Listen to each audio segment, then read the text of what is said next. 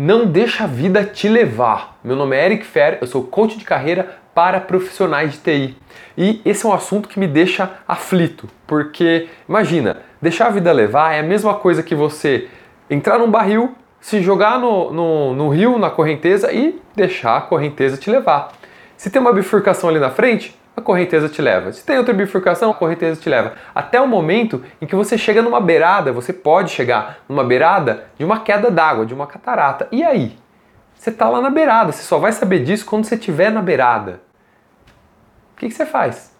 No meu caso aconteceu isso também. Eu cheguei na beirada, só que alguém jogou uma cordinha para mim e eu consegui sair. E é exatamente para que você não chegue na beirada, para que você esteja bem antes, acorde para a vida, para sua carreira. E o meu caso também foi assim. Eric, o que, que você quer fazer de faculdade? Ah, não sei.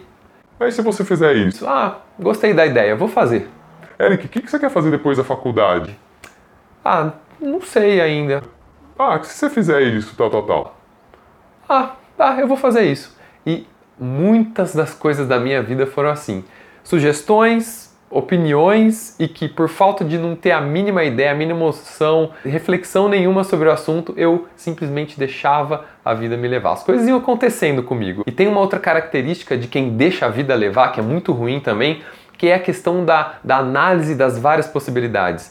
Quando você não sabe o que você quer, quando você está deixando as coisas seguirem, quando surgem oportunidades para você, qualquer oportunidade é motivo de você analisar e gastar uma energia nisso. Ah, bom, chega uma oportunidade aqui para mudar de cidade. Hum, deixa eu analisar. Ah, chegou uma oportunidade para fazer outra coisa, outra função. Deixa eu analisar. E você gasta energia em muitas possibilidades porque você não tem um direcionamento, não tem um norte para você seguir. Porque se você tivesse um norte, você ia falar não, não, não, não, não, não, não, não, não, em direção daquilo que você quer. Faz sentido, não faz? E o maior desafio, no meu caso, por exemplo, na minha carreira, é que em todo momento, em toda trajetória, eu gostava do que eu estava fazendo. Mas se você me perguntasse, Eric, o que você quer fazer daqui a um ano? O que você quer que caminho você quer seguir, que metas você tem daqui a um ano. Vou te dar dica agora de como você pode ter um pouquinho mais de clareza para aquilo que você quer, para onde você quer ir e começar a ter um norte para sua carreira. Então agora eu vou te passar quatro dicas para você ter mais direcionamento. Então a primeira é analise os programas de TV que você gosta de assistir.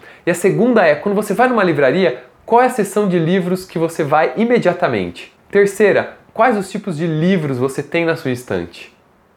Essas três perguntas elas já vão começar a fazer você pensar, abrir sua cabeça para te dar um direcionamento a mais, porque esse contexto e coisas parecidas, similares a isso, são as coisas que te atraem, são as coisas que te motivam, que pode ter ali alguma dica para aquilo que você gostaria de fazer. E tem uma quarta também que é: faça uma lista de 100 coisas que você gosta de fazer e depois olhando para essa lista, olhando para esse resultado, você pode ter também bons insights. Bom, essas são só algumas dentre muitas outras possibilidades e ferramentas que você pode usar para buscar o seu norte, para buscar o seu direcionamento. Se você não tem uma meta hoje, um plano de carreira, tá aí mais algumas dicas para você avançar. Eu vou ficando por aqui, um grande abraço e até o próximo episódio.